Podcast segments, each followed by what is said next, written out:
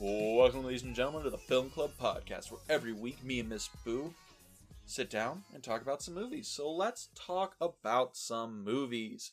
And Boo, this is your month to pick all the movies we watch in the heart of our mobster movie month. Mob Movie March, yeah, that's correct. And again, I chose another film that I haven't seen. You've seen this movie before, right? Yeah, so this movie, I think the last time I saw it, I was probably like 15. I actually I don't even I don't even know cuz I think I saw this when Netflix became a thing. Like when Netflix streaming first started, whenever it was on there the first time, I think that's when I saw it. And that's been many years. All right. Yeah, so this was brand new to me. I kind of wanted to incorporate some new movies and some of my favorites. So we're watching The Untouchables today, which last night, this morning, was technically the first time I've ever seen this movie. And it was a good movie. I I got a question for you.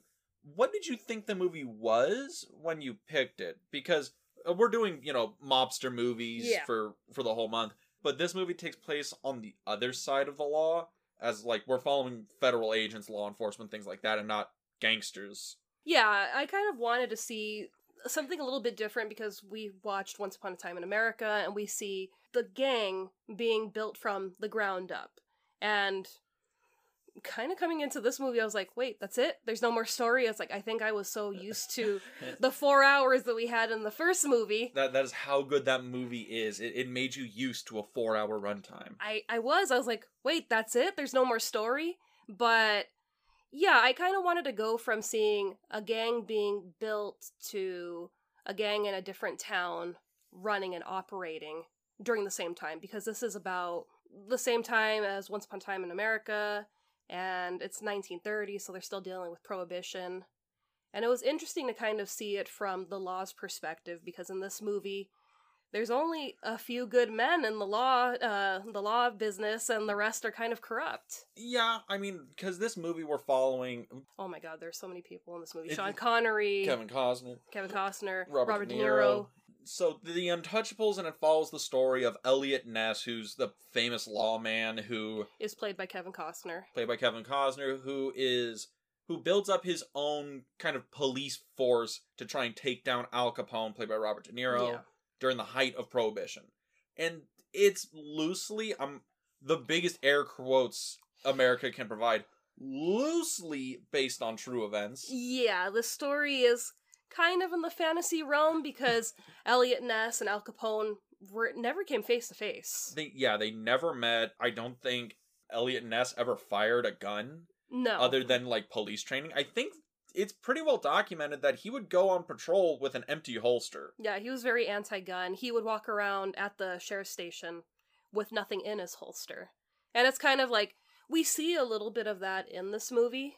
yes, but... we see it after he blows away like five dudes. Yeah, so it, it goes from him being this I don't believe in this to the gunslinger. hmm And and beyond that, the Untouchables in this movie, it's Eliot Ness and three other people. hmm In real life, the Untouchables were like ten dudes. Yeah, it was a much bigger group of people and I don't think any of them died. I mean, it was this whole thing with I mean, if we're going to talk history, it was this whole thing with Capone where the untouchables were yeah, in fact untouchable because he knew if any of them died or got injured, he would be going to prison for assaulting or killing a federal officer. Yeah, So, he knew he could buy people off for like bootlegging. He couldn't buy people off for well, we gangland murdered like four federal agents because they Mhm. were you know pissing me off. Couldn't couldn't buy that one out. no. So that's why in this movie it's more fantasy where it's like, well, yeah, of course they're going to come, you know, face to face and want to fight in the middle of the hotel.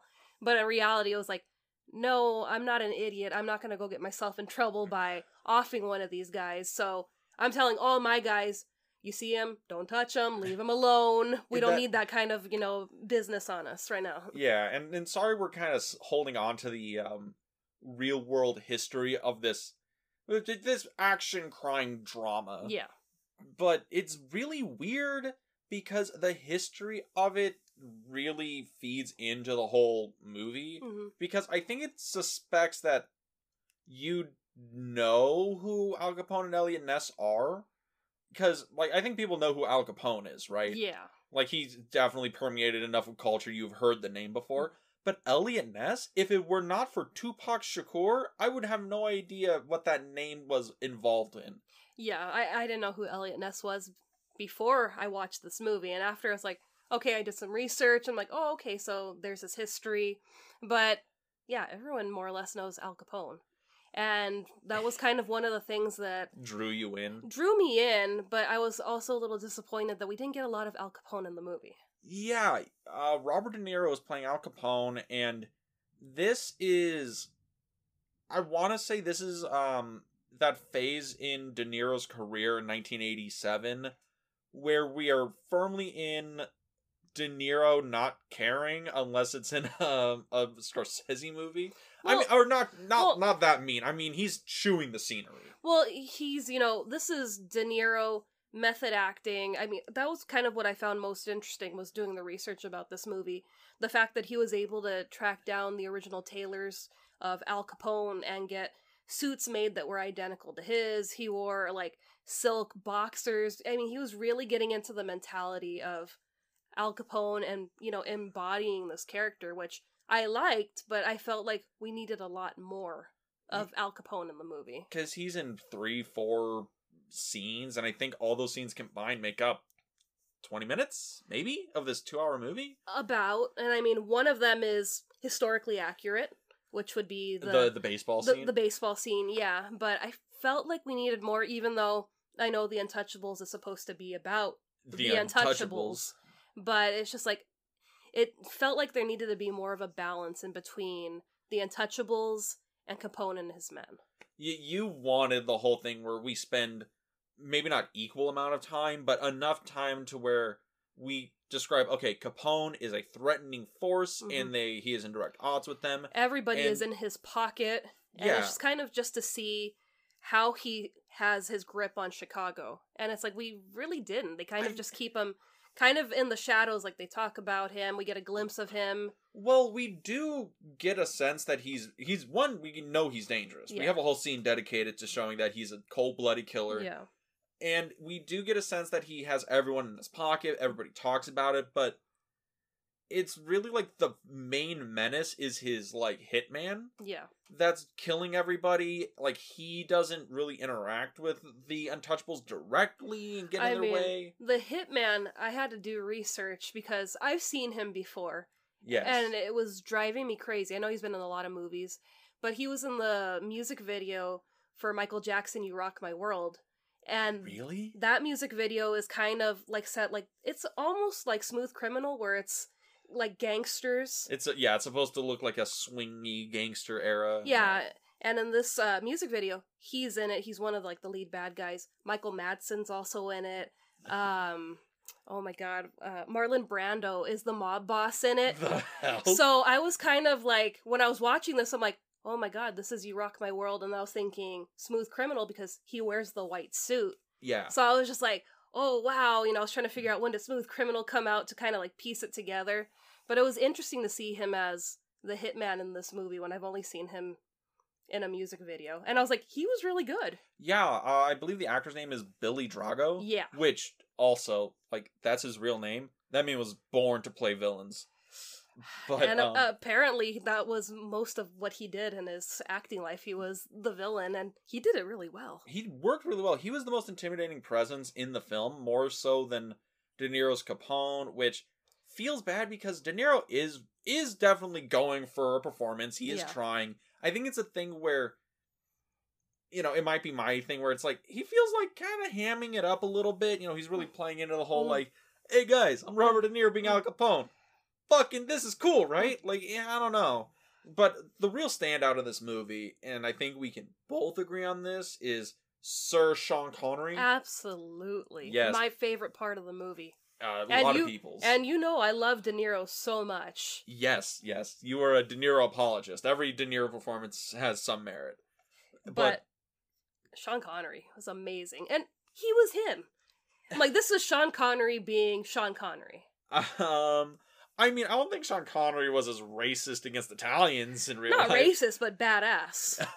Okay, okay, you can say he's badass, but yes, because um, Sean Connery he plays the Irish beat cop Jim Malone, and that talks with a Scottish accent. I know it. And the people get so mad, and it's like, that's Sean Connery. It's like, shut up. Well, it's the same thing because of I think the year before this he's in Highlander Yeah. and he's playing a the Spaniard um Ramirez, but he talks like this because of course it's Sean Connery. He will not attempt anything else.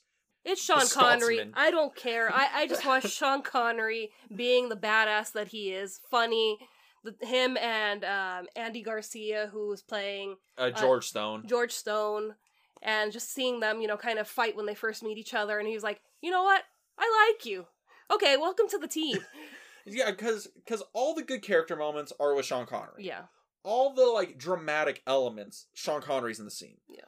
the entire movie is basically sean connery being the obi-wan kenobi to uh, kevin costner's eliot ness and like taking him under his wings like now i'm going to show you the chicago way and it's like and that's the whole movie it's And it's Andy Garcia, George Stone is Han Solo. i'm not everything is star wars but that might be close wait a minute then what's the uh then then what about oscar the the accountant guy 3PO? oh you're just saying that because he's the nerd character you absolute He's savage smart. you absolute savage He's smart. He knows things. he's like I I count numbers and I know things. But that's uh but yeah, that's the thing like he, Sean Connery is like the true standout here, Yeah. right? Like he's by far the best actor in the movie. yeah, I'd be safe to say that. Even though everyone in this movie gives a really good performance, but Sean Connery was what stood out to us. Yeah, I mean uh, your fa- your favorite moment with uh Connery. Like that really showcases like why he won best supporting oh, actor okay. for this. Okay, yeah. and- What's what's the Oscar moment? Well, speaking of that, that was kind of surprising that this was the only movie that he won an Oscar from. I think this was the only one he was nominated for. It, that's why it was so weird with all the performances that he's put in, you know, through his entire career. It was like he just was nominated once, and I mean, he won the one time, but it was just like he's done so much film wise. How does this man not have more Oscars? Well, I okay, going on this tangent, Sean Connery to me has always been an actor of iconography, right? Yeah. Cuz the movies I, like the movies you remember Sean Connery for, I'm I'm going to assume are James Bond Yes, and The Last Crusade. okay, yeah, James Bond and The Last Crusade, right? Yeah. Cuz all the movies he was in past like the 60s era Bond films he kind of turned into this kind of role. He turned into supporting actor pr- Mhm. appearances. He wasn't really the lead, and if he was, it was kind of a played down role. Mhm. And also, he had a huge like career. He was in a shit ton of movies in his whole career, and yeah, he was like the best thing in most of them. But he was not. They were also not all Oscar movies. Yeah. You know, I love Time Bandits. That wasn't gonna win Best Picture. You know, you you love uh Last Crusade. That wasn't gonna win Best Picture. I know, but it's such a good movie. Yeah. But to go back to your original question, my favorite, you know, the the Academy Award winning scene that would have done it was when they're interrogating the guy in the cabin. oh god. And they have the guy that has been killed outside of the cabin, and Sean Connery, Malone, goes and picks him up and throws him against the glass, and very much dead. And he's, you know, yelling at him, puts his gun in his mouth. He's like, he, he- he's playing a performance to the guy, the the uh, accountant on the inside of the room where Eliot Ness is trying to trying to like get some info. yeah, Cap- Capone's accountant, one of his many accountants, and he won't, you know, admit what's in the ledgers. So Malone goes, you know what? I'm gonna scare the shit out of this guy. So I'm gonna use this corpse, let him think he's still alive, and he puts on this performance where basically he blows the guy's head off because he counts down to three. And he goes into the room, and the guy's, "Please don't hurt me. I'll tell you whatever you want." and the the Mountie, because this is happening in Canada, he's just like, I don't know how you do things in Chicago, but we don't do that here. No, no, he says, I don't agree with your hmm. methods, Mr. Ness. And Ness says, You're not from Chicago. And they walk out. And I he says it hmm. like that. You're not from Chicago. And they walk out. And I'm like, I don't remember his That's good. accent being like that. Nah, I, it, it is. It, I've uh, had the Mandela effect. I've inserted that memory where Kevin Ah. Costner speaks with the thickest Chicago accent you could think of. Also, the Mounties were badass. You know, we're watching this movie that takes place in Chicago. I'm like, we end up in Canada and just seeing you know the U.S. and the Canadians work to take down Capone's men Mhm. because in the movie one of the big conflicts is that Capone is getting whiskey from Canada, and it's just Ness trying to make sure that he could, you know, intercept it and try to make sure that none of it gets on the streets because he's, you know, that's against the law. No one's drinking. None of my men are drinking. Yeah, because that's who we get. Eliot Ness is the Boy Scout, Yes. and Malone is not so much the Boy Scout. He he He's, descri- he he's the subscribes beat to- cop. He's the B cop. He subscribes to the letter of the law, but he knows how the world works. And he tells him, you know, you need me to be your tutor, and you know, well, Ness is like, well, how'd you find this out? And he's like, you know, one thing about being a beat cop, you got to learn how to keep a secret. And it's just like, yeah, he's seen it, he's done it. He's not a Boy Scout, but he He knows what's up. he knows what's up. Yeah, like my favorite sequence with um with Malone, you know, Sean Connery's character is is actually his death scene Oh yeah, because like leading up to it, right? The assassin's coming in, and he pulls out the shotgun, which was already established in the movie that he keeps in his record player, But and I mean, runs him that- out, and then he gets ambushed. And, that entire scene where he's just going about the house checking, you know, every little thing. And you see the assassin kind of falling a room to room and he loses him and oh here here he is, you know, messing with the the record player and he's, you know, closing doors. And I was just like, "Sh- damn it, all you had to do is shoot him in the house. But no. He did not. He ran him off. He just sent a message, right? Yeah. He's like, "Go tell your boss, you know, you failed." And then we see that um the assassin. the assassin Nitti uh blows him down with like a bunch of squibs. This is actually the first time in his career that Sean Connery had to have squib work done, where they Mhm. put squibs on him. yeah. And he said it was the worst experience as an actor he's ever had. Well, I mean, They put, granted, they put like forty of them on. yeah, Nitti shot him like 50 times. And I was just like, my God. And then, you know, But- you see him crawling his way back into the house. And, the, and there's the Oscar clip when Ness shows up and he's holding him in his arms, and Malone is trying to like show him something. He's trying to get that last breath out, and you feel the weight. You feel him giving up, but you feel how strong he is as a character. That's the Oscar clip for me. yeah, and, you know, Ness hands him his uh, St. Jude medallion. And he's like, not this. So He's like, I'm trying to get the paper that's right there. And Ness like, this paper? Like, well, what other paper? And, you know, It- even it before he dies, so he well. he's still telling him, you know, it's this, this, and that, and then he goes. So it's like, that is Malone in this movie. It's such it's such a good fun character. It really is. He really is the best part about the movie. Yeah, he is. But another part about this movie, which is good and surprising that it led to the success it did, is Kevin Costner as Eliot Ness. He had done, you know, acting before this, but this was, you know, kind of his This jumping is the off. break. Yeah. I mean, yeah. This because after this he started doing um Because I mean, he Dances did a with Wolves, uh, Prince of Thieves, or Robin Hood, Prince of Thieves, uh, Waterworld, the bomb that was Waterworld. yeah. I mean, he was doing a ton of movies in the '90s. I mean, he's still in movies now, but that was this was the jumping point to get him to where he was in the '90s. Yeah, and the '90s was like Kevin Costner was the superstar, Yeah. right? But him in this movie, do you do you think he's he's great in this movie, or is he just turning in a a pretty good Kevin Costner performance? Do you think? No, I, I think he's good in this movie, but he's also playing the character who's a Boy Scout. Mm. So, you know, we're seeing kind of him be straight laced.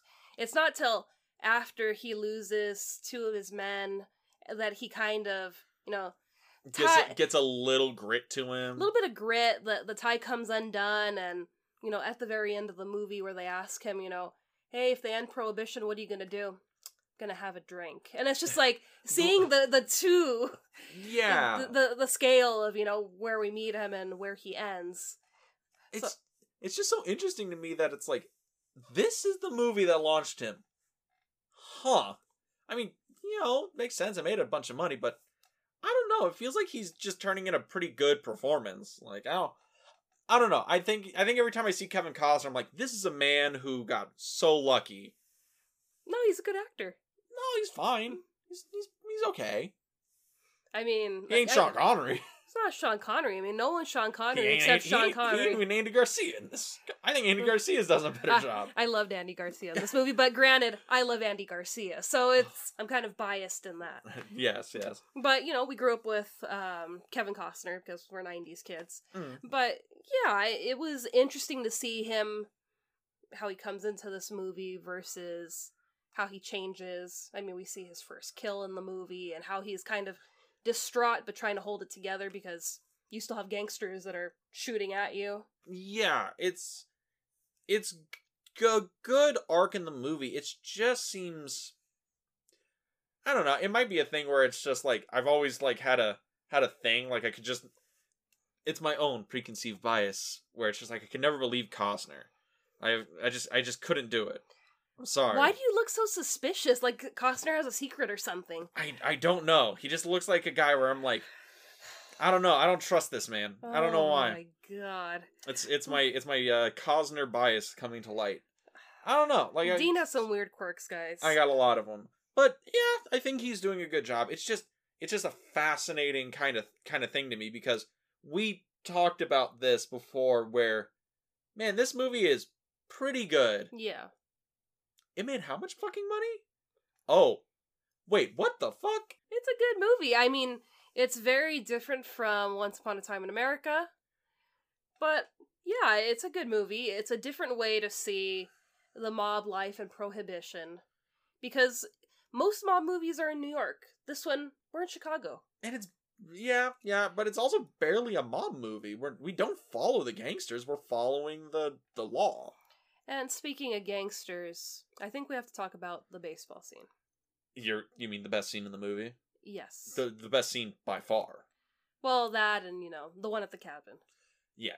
But uh yeah, cuz this is where Robert De Niro finally gets to to act Yeah. to be like, "Oh, now I get to own the scene."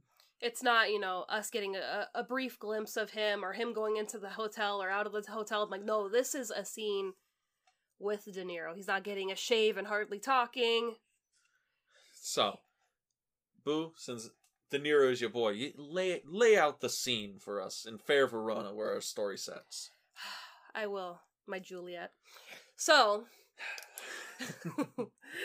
so uh, capone's having a dinner with all his men. And historically this is accurate where it's this beautiful dinner party. Everyone's dressed up you know white gloves it's so fancy and he's talking about baseball the all-american pastime and i'm just like i know something wrong is gonna happen i'm like you just get that gut feeling and he just lays into this guy's head and you know in true de palma fashion you got blood everywhere Mm. you have that nice, you know, craning scene from the table where you just see the guy slumped over and the blood is just pooling onto the table. And I was like, holy shit. Like, yeah, this is the scene where I was like, Capone's scary. Yeah, Because, I mean, up until this, we see Capone, you know, in the lap of luxury and. very jovial, Yeah. joking with the press. We don't see him being an intimidating force. And then the scene happens, it's like, oh, okay, yeah, no, he is dangerous. Yes. But that's the thing where it's the only scene where, like, oh, yeah, he's dangerous. Yeah. And it's like, it's really hoping you ride that scene for the rest of the movie to fear Capone. Which, you know, yeah, it kind of works, but man, I really wish we had a few a few more, a few more like De Niro scenes in this. I think this movie could have been two and a half hours. I think it'd been fine. Yeah, I, we definitely did more more De Niro in this movie than we got because we had only that one scary scene with him, but Nitti was the one that was scary throughout the entire movie. Yeah. I mean, let alone this being the first time I watched it, the little girl gets blown up like less than five minutes into the movie, Yes. and I'm yes. like, "Are you kidding me?" I love that that was the thing because it's it literally is like the first fucking scene in the movie, and you were like, "Wait, no, no, no, no, no, no," and then it blows up, and you're like, "I don't know if I want to watch the rest of this movie anymore." I was just like, what are they gonna do next? I mean, that was enough to surprise me. I was just like, wow, you just did this little girl, girl dirty who was in there to get stuff for her mom because she was sick. Yeah, but it sets up that Chicago's a dangerous place. And I thought, which was a really smart scene later in the movie, and it was so simple too, is when Nitti's parked across the street from Ness's house. You And- got a beautiful family, Ness. oh, is it your little girl's birthday? And it was just like, you know, him kind of playing on, and then Ness kind of figures out, oh shit, he could have taken out my family, and we're just having Puts him in protection and we're having pleasantries here on the street.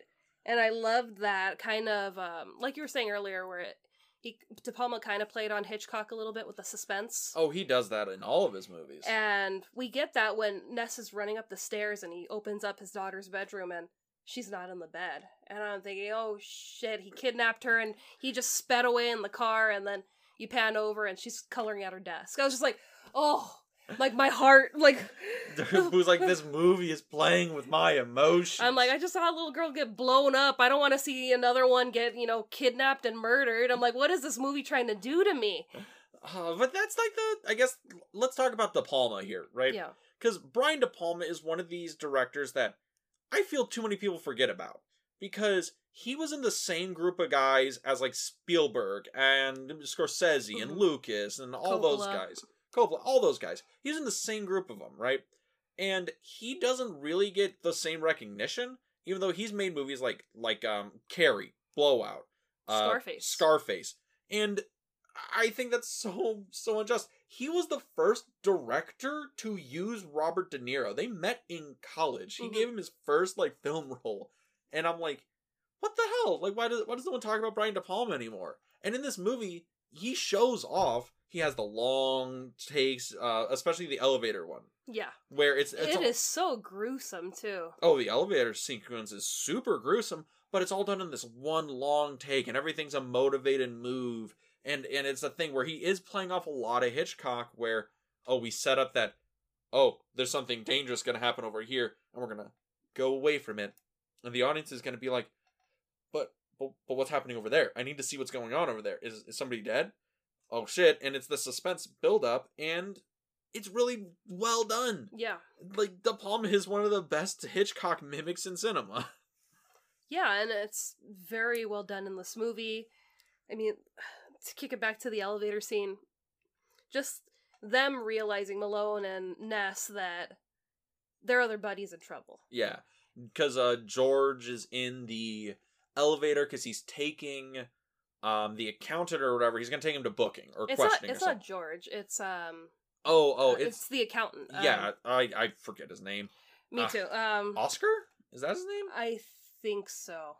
Sure, we'll go with Oscar. So yeah, Oscar puts him into the um into the elevator and he's taking the accountants, taking to booking or whatever. Yeah, he's taking Capone's accountant to booking, and we see that an officer is guiding them to to booking, and you just know something bad's gonna happen. and when they get into the elevator and that officer turns around and you see it's Nitti the the uh, assassin hmm and the door closes and we're like well well but what what's what's gonna happen? But the camera doesn't go in there. It follows Ness and Malone until we hear the gunshots. Mhm. then it goes back in. But it like, does show him shooting uh, the accountant point blank in the head, yeah. And then I think it pans away when he shoots Oscar. yeah it, we find, we, we- find the results of it yeah, and it's just completely horrific. You know, he kind of has Oscar like hanging up on the wall. yeah and he like mounted him like an animal and he wrote in blood like touchable on the wall Yeah. and it's it's it's a really gruesome scene but it's the halfway point that really motivates ness that you know things are escalating and that's a lot of what the movie is it's ness realizing things are continually escalating things are getting more dangerous and he has to basically go beyond what he originally set out to do and that was i will catch uh, al capone by whatever means are legally available to me and it's Yeah. like you're gonna have to go beyond that like what are you willing to give to catch this guy and that's the whole movie And we see, you know, the, the corruption side of this movie. We see the chief of police who sees Nitti walking away in a police uniform while two of his men, ha- or well, one of his men's been murdered and a suspect has been murdered.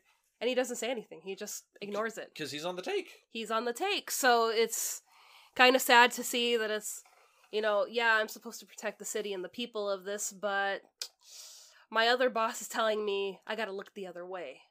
yeah and that's the and that's the movie Well, we're we're missing one big scene. Uh one big scene The train station scene. Oh, you mean you mean the Odessa steps? Yes. yeah. Um, that sequence is a huge homage to a um a movie called Battleship Potemkin, hmm where it uses a lot of montages on these steps, and uh, the way De Palma does it is such like a masterwork because it's it's suspense. It's a scene that's so slow, but it's slow so it shows you everything that's going on, and it just builds and builds and builds and builds. And then you- incorporate a mother and her baby into this scene because it'd be different it was if it was just these men on the steps having, you know, a gunfight. But you've got a mom and her infant child trying to get out of this train station. trying to pull it up the stairs. And Ness is the one that's like, Well, ma'am, I'll help you, but oh, my targets are here. Well, what do I do? and it Well- turns into a shootout. And it is a pretty good shootout. Like it whatever like bad things i have to say about the movie the shootout is not one of them. The shootout's real good. Yeah. like they're they're like popping guns you know. I stone like does a baseball slide saves the baby and he's still like shooting and it turns into a hostage situation. I mean, you've got the baby and the carriage rolling down these stone steps, and you're just like, and it's not like it's going fast, it's going slow. Isn't the, is the whole sequence in slow-mo It feels like they slowed down the film. It's just like, okay, what's gonna happen to the baby? Is a bullet gonna go through the carriage? Is the carriage gonna flip? And I thought it was interesting that the baby was actually the stunt person's son. and he was just like, you know what? I'm a professional and I trust my work, so I'll put my child in there. I know that my work is going to protect him in this scene. he's probably like don't worry this will get my uh my infant son a sag card it'll Just, be great just don't tell his mom, okay? Like, pretend like this didn't happen. Uh, and it, it is such a uh a good sequence. That is that is probably the part of the movie where if you're gonna go back to watch it, like that's the that's the part you want to watch. If any scene in isolation, that one's real good. Yeah, because we see uh Capone's accountant early and he's killed earlier in the film. But we have Capone's like like close, close accountant who is Yeah. being transported and this is why the gunfight happens. And it's the whole thing of him being held hostage by one of Capone's men where he's like, you know, I'm gonna blow his brains, you're not gonna get any information. And the accountant's if you save me, I will tell you anything you want. Please, I don't want to get got. And it's just this, you know, kind of countdown. Are they going to be able to save this man, or is he going to be killed and that's it? And it's such a good dialogue and cat and mouse between them. And then Eliot Ness is like, George, you got him, uh, you got him. And Andy Garcia, George Stone is like, don't worry, Cap, got him in my sights. And it's one of those things where now the payoff of Stone being an ace shot is finally happening. Yeah, like, payoff, it's here. And and I mean, and him. he does the shot while using his knee and his other arm to hold up the baby carriage, and he's like, got him, blows his head off, and like, damn, yeah, I ca- I called it Stone. It's, it- it's it's a such a good sequence. Yeah. um, what else you want to want to hit on this movie? Anything else? Well, I mean, I feel like we talked about just about everything that happened in this movie. I mean, I really wanted to see more of Capone and his gang, Mm. but it's like I get it. You know, we're we're talking about the Untouchables. We kind of have to see how they formed and how they became like a tight knit group. Yeah, my thing is it's a it's a good movie. It's a lot of action, Yeah, and I was like, I could have used a, maybe a few more like dialogue character stuff because like Eliot Ness is is the Boy Scout Boy Scouts. Yeah. but you know, I could have I could have stand to done, known a little bit more going on there. But yeah, because I mean, yeah. we we have the court scene, and I'm thinking, I'm like, okay, that's how the movie's gonna end. No, it ends up in another another gun battle Of leading out of the court. does. And I'm like, okay, like let's go. It's uh Ness versus Nitti, and they're you know running around, and they're up on top of the roofs, and I was just like, okay, I'm like, let's see. I'm like, he's gonna shoot him off the roof. No, wasn't expecting to see him shove him off the roof. Nope, And I was just like, holy shit. because that's the Chicago way. That's the Chicago. Way. I didn't need my gun. I'm just gonna throw you off the roof. Yeah, and yeah, I overall this is a re- this is a good movie. This is a really Yeah. good movie. I would recommend it, but you know, it, it might not be everybody's cup of tea. That would probably be my only thing Yeah. about it. If you're into kind of you know 90s actiony 80s. or sorry, 80s actiony movies. This is this is definitely up for it. Um, but yeah, Boo, any any last words before we uh move on? No, I like you. I think this is a really good movie. Uh, it's a different take on prohibition. I'd recommend it. Give it a watch. It was very entertaining. Good pace too. It didn't feel like it was It did not feel 2 hours. didn't feel 2 hours. It also didn't feel like it slowed in certain spots. Like it kept going Mm. consistently. Um, but speaking of De Palma, Yes. our movie next week happens to also be by De Palma. Ooh, another film by De Palma. Is it something we've name dropped in this episode? I believe so. Oh. Is it Blowout?